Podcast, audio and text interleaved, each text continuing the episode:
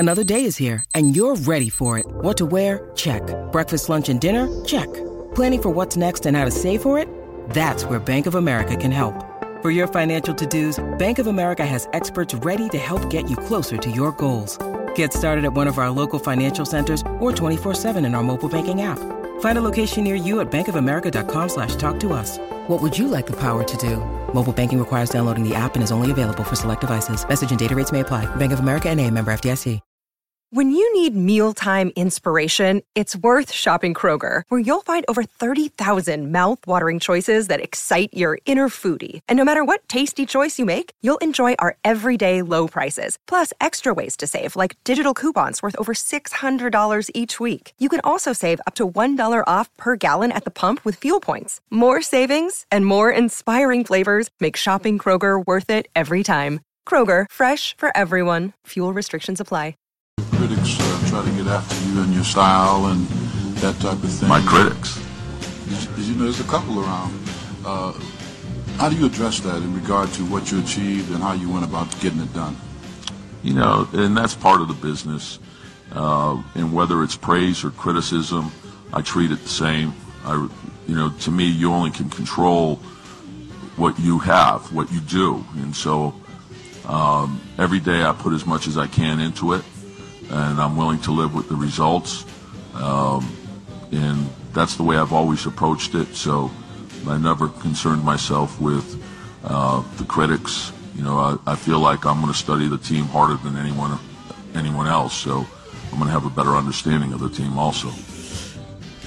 Tom Thibodeau, Timberwolves coach, had a little media send-off today. Chip Scoggins was there. Did he flash a smile when he said, my critics, or as if he was bemused that there were some out there? Yeah, I don't know if it translated there. He was definitely being sarcastic. That was in jest. He clearly knew there were critics of him out there. That was the one thing he did smile about. And, I mean, as much as I was writing that now, as much as Tibbs kind of has this persona of, he locks himself in the bunker and he just studies basketball 24 hours a day. I think he is generally aware of what the perception is of the team and how the season went outside of that, because it is amazing to me, Pat, just how angry a large percentage of the fan base is the way that the season went and ended. What is interesting to me, I was saying it to somebody, that when the season started, people were saying, I think they're going to be quite a bit better. I think they'll win in the high 40s. And they won in the high 40s, and everybody's mad.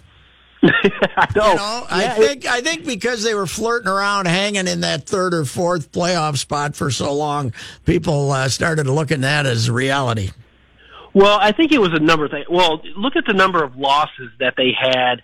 I think it counted up one time. It was either 6 or 8 to the worst teams in the NBA. Yeah, that's true. You know, they lost to Phoenix, they lost to Atlanta, they just had some losses where you're looking at it and you're like, what is going on here? You're losing to the worst teams. And so I think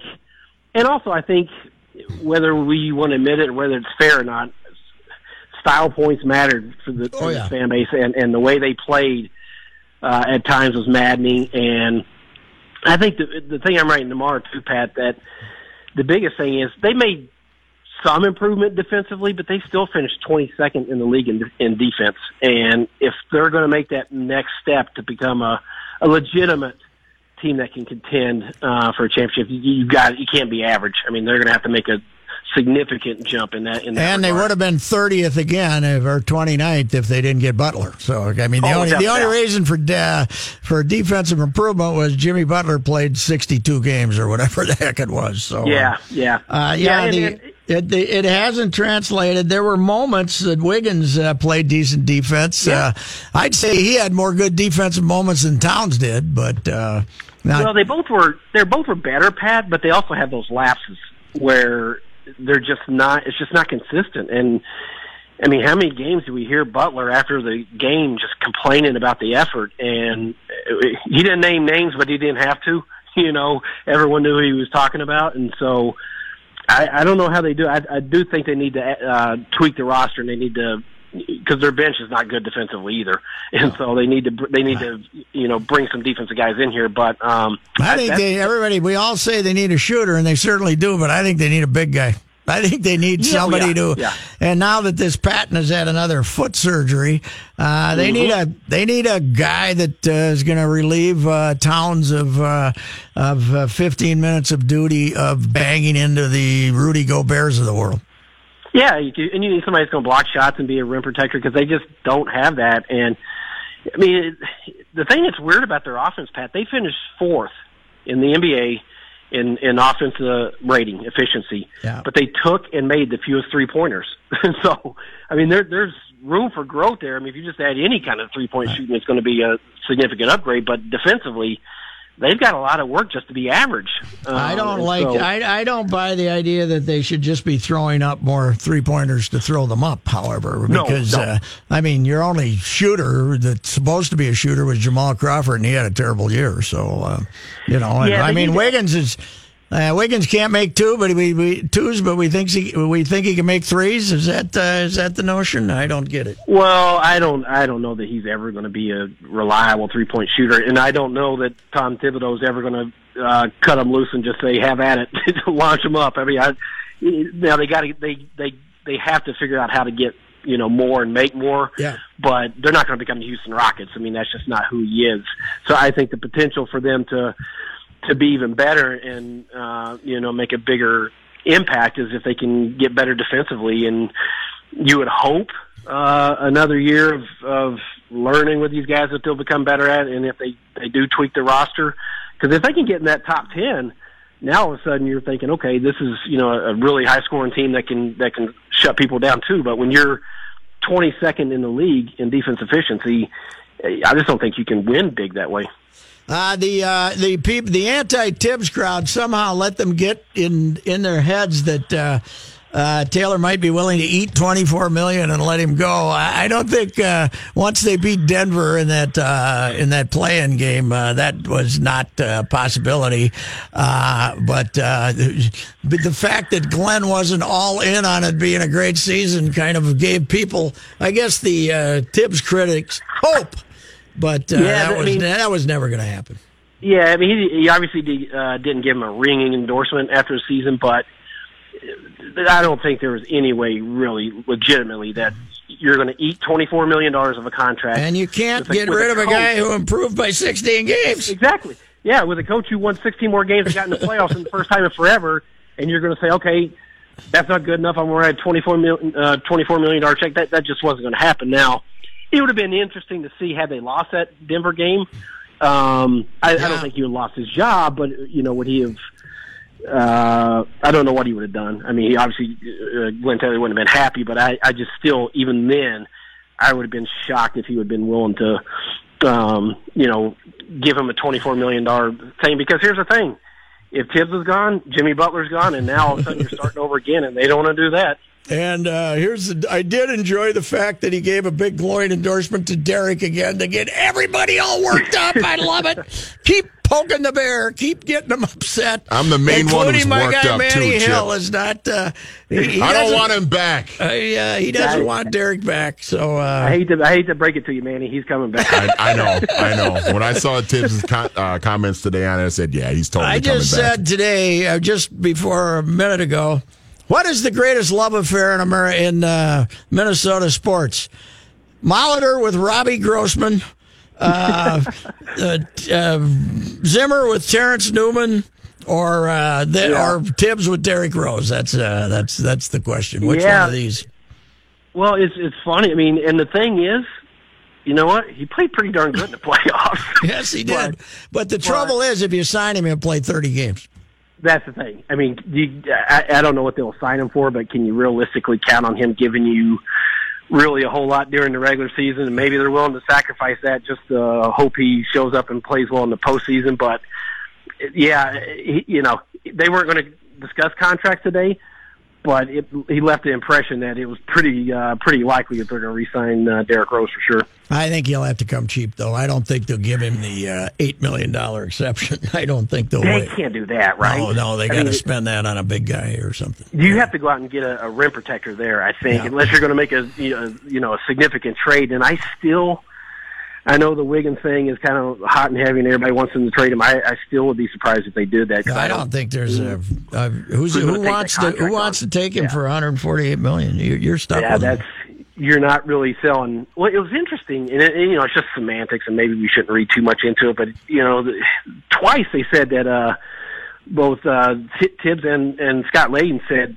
they felt like Wiggins had a terrific year. Wow. Which, oh my gosh! You'd be hard pressed to find anybody outside of that room that called it a terrific year. Well, if they actually said that, and Corzo heard it, somebody's going to have to fill in for him Sunday because he just had an aneurysm. So it'll be all over for Corzo if he heard that one. But I mean, I don't know that they're ever going to come out and say, you know what, he had a lousy year, and this is, you know, they're not going to do that. But they have to figure that out, Pat, with him. I mean, they've got to figure out how to make it work with Jimmy and him, and because they just can't go through another year of this where you have sort of this tension with him and Butler sending, you know, messages through the media and constantly talking about effort. They just can't have another year like that. And so I think they'll have to sit down. Tibbs said he does 2-3 weeks after the season. He sits down with every player and goes over the season, kind of what the expectations are. I think with Wiggins, just say get in the gym and shoot. You've got to rediscover your shot. One last question. The always smug Rick Spielman, did he outsmug himself in this draft by not looking for more help for this season? Yeah, you know, I would have liked him to maybe try to get that interior offensive lineman early on, even if I had to take, you know, to trade up. I didn't have too much complaints with taking a cornerback first round because I just think the way that season ended last year with their secondary having all kinds of issues, and I think Zimmer just said we need more good players in the secondary. So I don't know. I mean, I think it's a bad commentary on Mackenzie Alexander, don't you? Oh, without doubt. Yeah.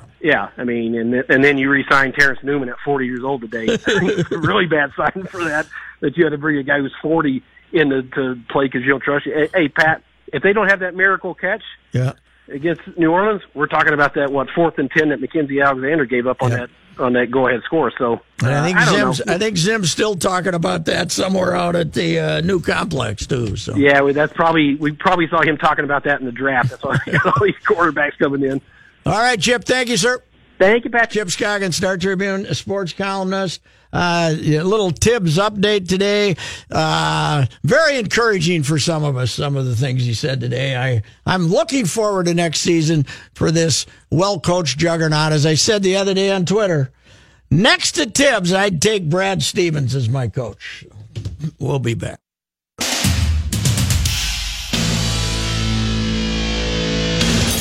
And now, Joe and Pat present Sports Talk's Person of the Day.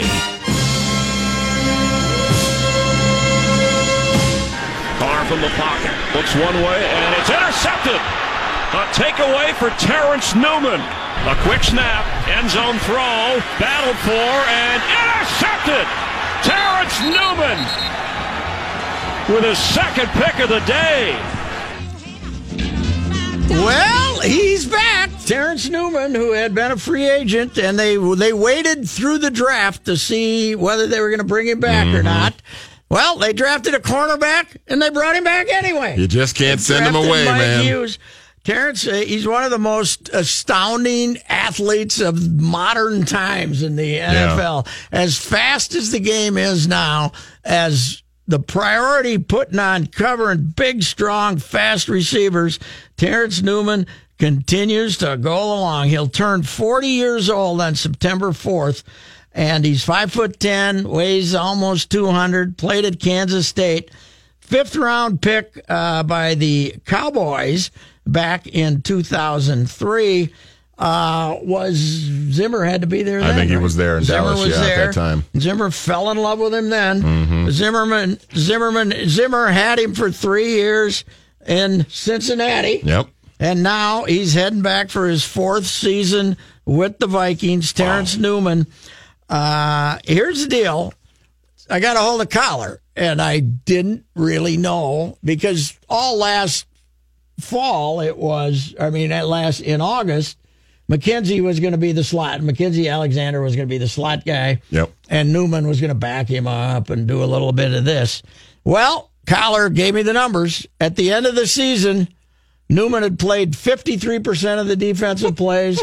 Alexander had played 30% of the defensive plays. Wow. He is definitely Mike Zimmer's security blanket, and he loves to play, and he keeps performing, and he's going to be 40 years old, and he was 2 years ago, he was the oldest corner in the NFL, right? I think so, yeah. So now he's like 3 years older, four years older than any other corner in the NFL. Now, how long did because Darryl Green played till he was almost 40, Green, didn't he? Yeah, probably was dang near 40, right? Yeah, he was probably 40 and was a fantastic. And a lot of this, I mean, this guy could really run in his day, right? Mm-hmm. Newman was blazing fast in his day. But he's a step slower than he is, but it's... I was reading a New York Times piece from a couple of years ago that they did a long piece about how when he studies, it's like dark room, curtains pulled. Nobody's not in there studying with the other cornerbacks or anything. He's like Tibbs. He does his own deal. He does his own deal, makes his own decisions. Maybe he isn't trying to give these guys too many hints so they can take his job, right. But good for this guy. He's still going. I'm sure they're getting him cheap like they always do. But fantastic, Terrence Newman. You know, the Star Tribune, every year they give out the Sports Person of the Year award, and they've done some weird stuff, like they've given it to the guy who designed Target Field, and he did a great job, and they gave it to the judge, Harry Crump, who kept contraction from going through, And then most years we give it to a Lynx player. We've given it to, I think, Maya Simone. Lindsay, of course, won it when she was a Gopher. And Sylvia won it once, and maybe? No, Reeve won it. Oh, okay, year. Cheryl Reeve, okay. This is a guy, you should look at a guy like this. Yeah. If they have a real good year. 40-year-old, still playing football. Everything the game... Everything the addiction to the game is about, right? Yeah, I would be curious to his workout regimen, like his diet, everything. He's got to be on that Tom Brady stuff. I mean, Tom Brady's got this crazy sort of eating habits and workout habits and all this stuff. I didn't realize Brady's going to be 42 this year. 41, I think. But if they keep playing it, what was he for the Super Bowl? 40? I think it was 40. So it'll be 41. So it'll be 41. But, yeah, this guy is and Newman fantastic. Plays a position that's much more, I mean, all due respect to quarterbacks, I mean, it's much more physically demanding. He plays in the slot, wide receivers all the time. But five backs are on the, you know, the third linebacker's on the field 30% of the time now. Right. And the slot guy's on the field. Teams are spreading you out more. Yeah, the slot guy's on the field all the time. And I'm sure we'll go into the year saying... Well, we're going to give Mackenzie Alexander another look, and our new draft choice, Hughes, can play this. And when it's over, Terrence Newman will play over half the place. So good for him. And why stop playing if you still love it and you can still get the job done? And you got a coach who's addicted to you, right? Right, exactly. It's him. So anyway, Terrence Newman, Sports Person of the Day.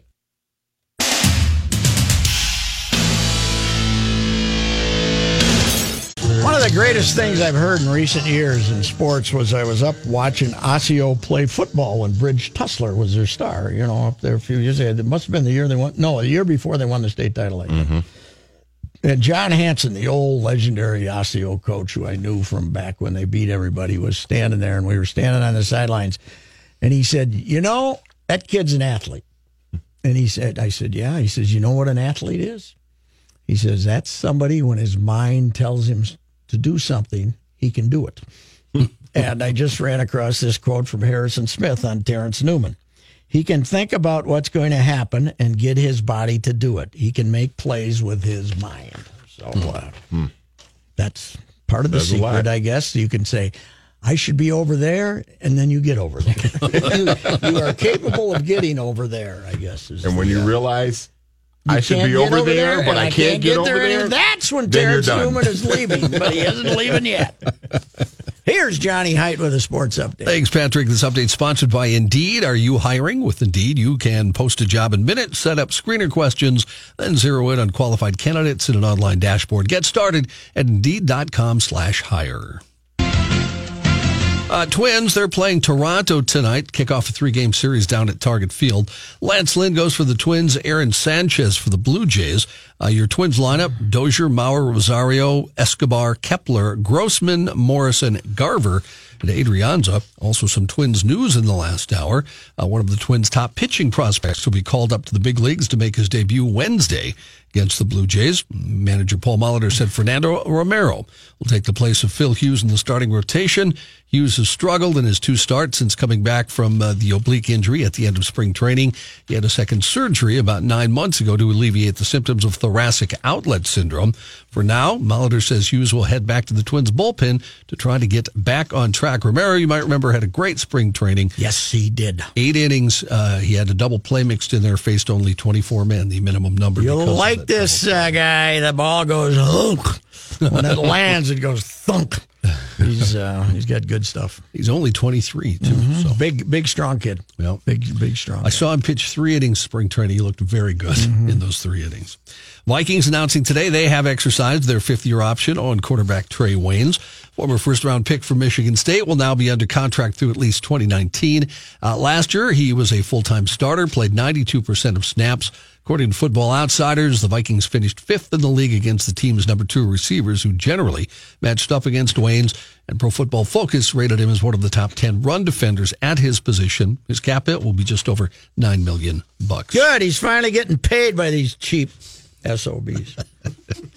Vikes also sent out the list of their undrafted free agents they signed after the draft. Among them, Jake Wenicky, a wide receiver from South Dakota State. He is a Maple Grove native. And my guy that I wrote about last week, Damon Gibson, the kid from MSU Moorhead State from Little Beardsley, got signed by your Packers as a tight end. He was a 9-man football guy in high school. 9-man, quarterback. Well. The head of team security for the Tampa Bay Buccaneers is looking into an online threat made against GM Jason Licht. On Friday, a fan with the Twitter alias LoveDamnKnowles22 posted a series of angry tweets about the Bucs draft, including a gif from a murder scene in the movie King of New York with the words, "When I see Jason Licht the next time I roll through Tampa." Yeah, he thought he was being funny. And he might not be so funny when he's in front of a judge. The fan later identified himself as 38-year-old Mike Rogers of Houston. Rogers told the Tampa Bay Times it was a total exaggeration, and he was, quote, caught up in the moment. He wasn't threatening to kill him. Okay. No. He said he was just upset that the Bucs didn't draft FSU safety. Well, then that explains it. Go ahead and make death threats if you're disappointed in a draft choice. What is wrong with people? God. Federal law says that a person found guilty of communicating a threat to kidnap or injure a person in interstate or foreign commerce is subject to a fine or up to 5 years in federal prison because the internet is a means of interstate commerce. Online threats can be federally prosecuted. Steph Curry will likely make his much-anticipated postseason debut tomorrow. Boy, they need him. Game 2 of the Warriors' second-round series against the New Orleans Pelicans. The Warriors are officially listing him as probable. Head coach Steve Kerr said Curry will not be on a minute's restriction. Golden State won Game 1, 123-101 over New Orleans. It's been just over 5 weeks since Curry, a two-time MVP, suffered his grade 2 MCL sprain in the left knee. Missed 15 games. The plan for him all along was to make a return at some point during the semifinals round. He has participated fully now in 4 straight practices. He wanted to play. Portland should be angrier at their coach than the Timberwolves fans are at theirs. Yeah. He got beaten 4 straight by the undermanned Pelicans. Yeah, they were just awful. Steph will probably play about 15 minutes because they'll be up by 30 in the third quarter, and Steve Kerr will say, yeah, take the rest of the night off, Steph. He was quoted as saying for this story that he actually wanted to play Game 1, but Kerr wouldn't let him. So. All right, Johnny, thank you. You bet.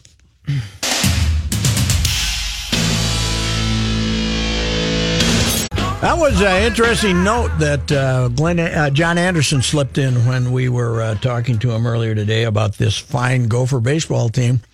On Friday night, I believe he said it's going to be, Glenn Perkins will be honored, and his name will be put on the Baseball Performance Center that they have as part of the baseball facilities over at the university because of his generous contributions for several years, including recently to the Gopher baseball program, Glenn Perkins. It will be the Glenn Perkins family, or the Perkins family performance center, I believe they said the name will be. Derek Wetmore is with us in the press box at Target Field. So Fernando Romero on the way up. Do you suspect that we're at the end of the line with Phil Hughes, or do you believe they're sending him to the bullpen? They are sending him to the bullpen for now, Pat, but if what we saw against the Reds and against the Yankees in his first two starts, if that's all he's got left, I'm not sure how valuable he'll be to them out of the bullpen. But they are going to, for now, send him out there in sort of a long relief role and I guess hope that he gets it back. So what this is telling us is that somebody is only here for 2 days, and whether it's John Curtis or somebody else, right? Well, you could do a couple of things, and one of them is a scary news update. Not scary, just bad for the Twins, in that Miguel Sano, who should be good to go by now, went out running on the field, and Paul Molitor said it did not go well today. So, right. I don't know, maybe I'm connecting the dots there that says DL could be happening on Wednesday, or else they could just do what they do every day and send out a pitcher. But they're not going to go to 14 pitchers, for God's sakes. Not even these guys are stupid enough to do that. Hey, they're not going to do that. Before. Nick Gordon. Where's Nick Gordon? Chattanooga or Rochester? I thought he was in Rochester. So. Yeah, he is. He's playing well. Get him up here and have him play third base and put this guy on the disabled list. They'll be waiting for him for a month. Yeah, I mean, he went out to try to test it today, and I personally was expecting that this was going to be a one-day thing, sit him down, and then he's back up. Because this guy could, I mean, even if he's not running at full speed, you know, he provides value with his bats. You'd think try to rush him back into the lineup. And the fact that he's down for a third day with this, I would think if he's not ready to go tomorrow, Pat, that they would look to do some kind of disabled list thing. Well, but when has anybody ever gotten cured rapidly, especially him? It doesn't. They convince themselves that he'd be the last guy in the world that you would suspect to recover quickly from a hamstring problem. So there is a lot of hamstring there to strain. Yes, there is. It's I would think that it would be really a bad idea to. Say, okay, we don't have to do anything in the infield here. We'll bring up another outfielder or something. Why not take a look at the Gordon kid for 2 weeks? Yeah, I'm okay with it. I think that there's this feeling that playing with a short bench is okay, and I don't know that the manager shares that view. We asked Molitor today about, you know, how long can you wait around for Sano as you wait on this. And he made it seem like it wouldn't be too long. They'd have to make a decision one way or the other here, whether it's Gordon or somebody else, just to give him something. Because if Escobar's in the starting lineup and Adrianza's in the starting lineup, that doesn't leave you a whole lot of options. Well, and, putting this guy on the disabled list with an actual injury makes a lot more sense than putting Buxton on the disabled list with a headache. Well, as somebody who suffers from migraines, I can say that's a little bit different than just a headache. But I know, there are people... but what I'm not bad-mouthing him in any way, but they come and they go. They don't stay for days and days and days. They don't stay for a week, generally speaking. They haven't with him, so there was no sense in putting him on the DL, in my opinion. That surprised me a little bit, too, that, you know, I've had migraines that take me out of a day of work, Pat, but it's usually fine the next day. I don't know what he deals with, because they seem to be a lot different than what I've experienced, but I will say that for Buxton's part, he's given it a go. He stood in there against pitchers today to try to see if he could just tolerate sort of the load-bearing thing now on the broken toe, and he's going to try to run tomorrow. I think if that goes okay, they're hopeful that he'll be back sooner than later. At this point, I don't know if I'd be surprised if Buxton doesn't beat Sano back to the starting lineup. He'll beat him back, no problem. So what else is Molitor saying about his team? Well, he's, of course, worried about the short starts that they've had, and any manager would be, but I think he's genuinely excited about Fernando Romero taking over for Hughes. I think sometimes, Pat, you can hear guys that you could hear someone in the organization talking up a top prospect, and you think, okay, you're just sort of being nice. You're sort of selling this to me, right? But in the case of Romero, I think they're legitimately excited about the stuff, the electric fastball that he brings, and I think that Molitor's, he did bring up the walks, so control is going to continue to be an issue for Romero, but the fact that he has the fastball to go with a pretty good changeup and working on a slider, I think they're excited about the future for him. Oh, yeah. I saw him a couple of times this spring. I like him a lot. But set reasonable expectations because he's still young, but I do think that there's a chance he comes and just puts a stranglehold on that rotation spot.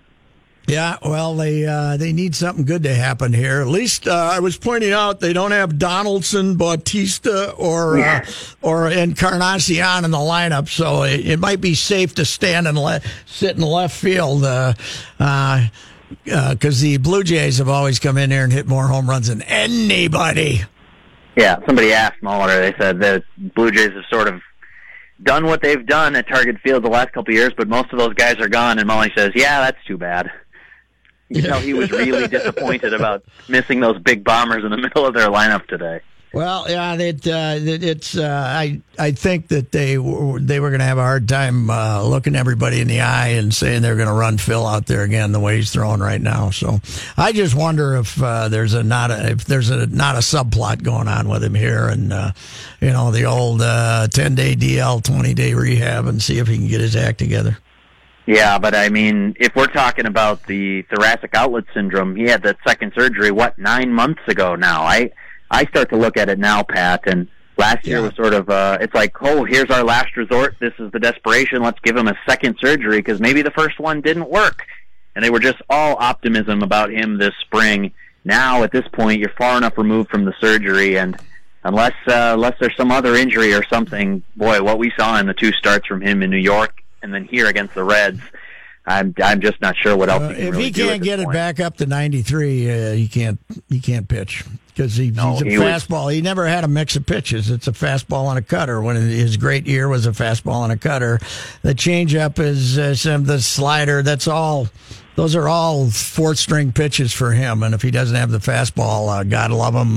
The injuries got him, and it didn't work out. So yeah, and he's 31, so you don't like to say guys cooked at that age, but if it's just multiple surgeries in a couple of years back to back, and we haven't seen him get back to the sort of strike throwing machine that he was for the Twins early, if you're a major league hitter, he's not exactly putting fear in your heart when you walk up to the plate these days. All right, thanks, Derek. Thanks, Patrick. Derek Wetmore reporting from a Target field, and Fernando Romero coming up. He's good, kid. Folks, you'll like him. Hey, did you see the yesterday Pittsburgh started this guy Nick Kingham, who got drafted way back in where is he now? Nick Kingham. He got drafted way back in 2010. He'd had Tommy John. He'd had all these problems. They'd had a doubleheader on Wednesday. They called him up, and first time he's pitching. So he'd been at it for 9 years, and he's got a perfect game through 20 batters. Retired the first 20 batters. Paul DeJong singled down a left field line with 2 outs in the 7th for Pittsburgh, but he had the Elias Sports Bureau, which keeps all the baseball records, said no pitcher in the expansion era since 1961 had taken a perfect game bid so far in a debut in the major leagues. Wayne Simpson of the Reds in 1970 and Ken Cloudy of the Mariners in 1997 each retired their first 16 batters. Wayne Simpson, he was a big, strong dude, man. But anyway, he was once a top Pirates prospect in his path to the majors, Tommy John, all kinds of other things. But hey, that the guy hung in there, and he got that. How about Jason Witten, folks? What makes ESPN, by the way, laying off dozens of scores of competent people, has offered Jason Witten would get a $1.05 million and up to $750,000 in roster bonuses this year if he stayed with the Dallas Cowboys. the ESPN has offered him $4 to $4.5 million a year to be the analyst on Monday Night Football. I don't. What do they think he's going to be, Tony Romo? I don't know. I mean, I'm partial to Jason Witten because he's a former Tennessee Vol, but I don't. He doesn't do anything for me as a Monday Night Football commentator. They must think that he's. They must think he's good. I don't know. Hey, Victor Oladipo tossed in a three at the buzzer yesterday for Indiana. Did you see this? Mm-hmm. The Cavs were 6.5-point favorites when the day started. Oh, the boys in Vegas. It had closed at either 5 or 5.5. So they were going to win by 7. He threw in the three at the buzzer rather than dribbling it out and cut it to 105-101, and the Pacers cover. It was probably a swing of $3 million to $5 million in Nevada, said Johnny Avello, head of the race and sportsbook at the Wynn in Las Vegas. I'd be curious to see what our guy Brandon Lang, what his thoughts were. Yeah, we got to get him on. We haven't had him on in a month. Yeah. We maybe have to call him up and ask him about that one. These types of things happen 5 or more times a week, but generally it's a 2-run home run to cover the run line in the bottom of the ninth or an empty net goal in the NHL. This one had a lot more money on it and a lot more attention paid to it. Okay, a monster wave. I'm a big fan of surfing. It's a very. I wouldn't know how to judge the sport unless you fall down, right? But sure. It's kind of fun to watch because you see the big waves. Yeah. The World Surf League announced they have been studying this since last November. Rodrigo Coxa has ridden the biggest wave ever surfed. He was at the group's Big Wave Awards in Santa Monica on Saturday, and the judges had determined that a wave Coxa rode off the shores of Portugal on November 8th was 80 feet high. This overtook the previous record of 78 feet set by Garrett McNamara in 2011. So if Terrence... He was the leading contender for Sports Person of the Day until the Vikings re-signed Terrence Newman. So he'll just have to settle for his award from the surfing body. We'll be back.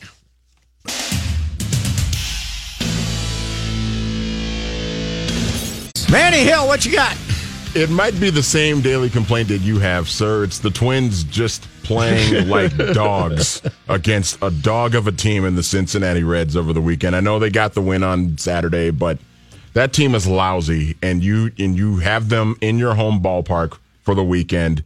You could have at least won 2 out of 3. At least win 2 out of 3 against that lousy team.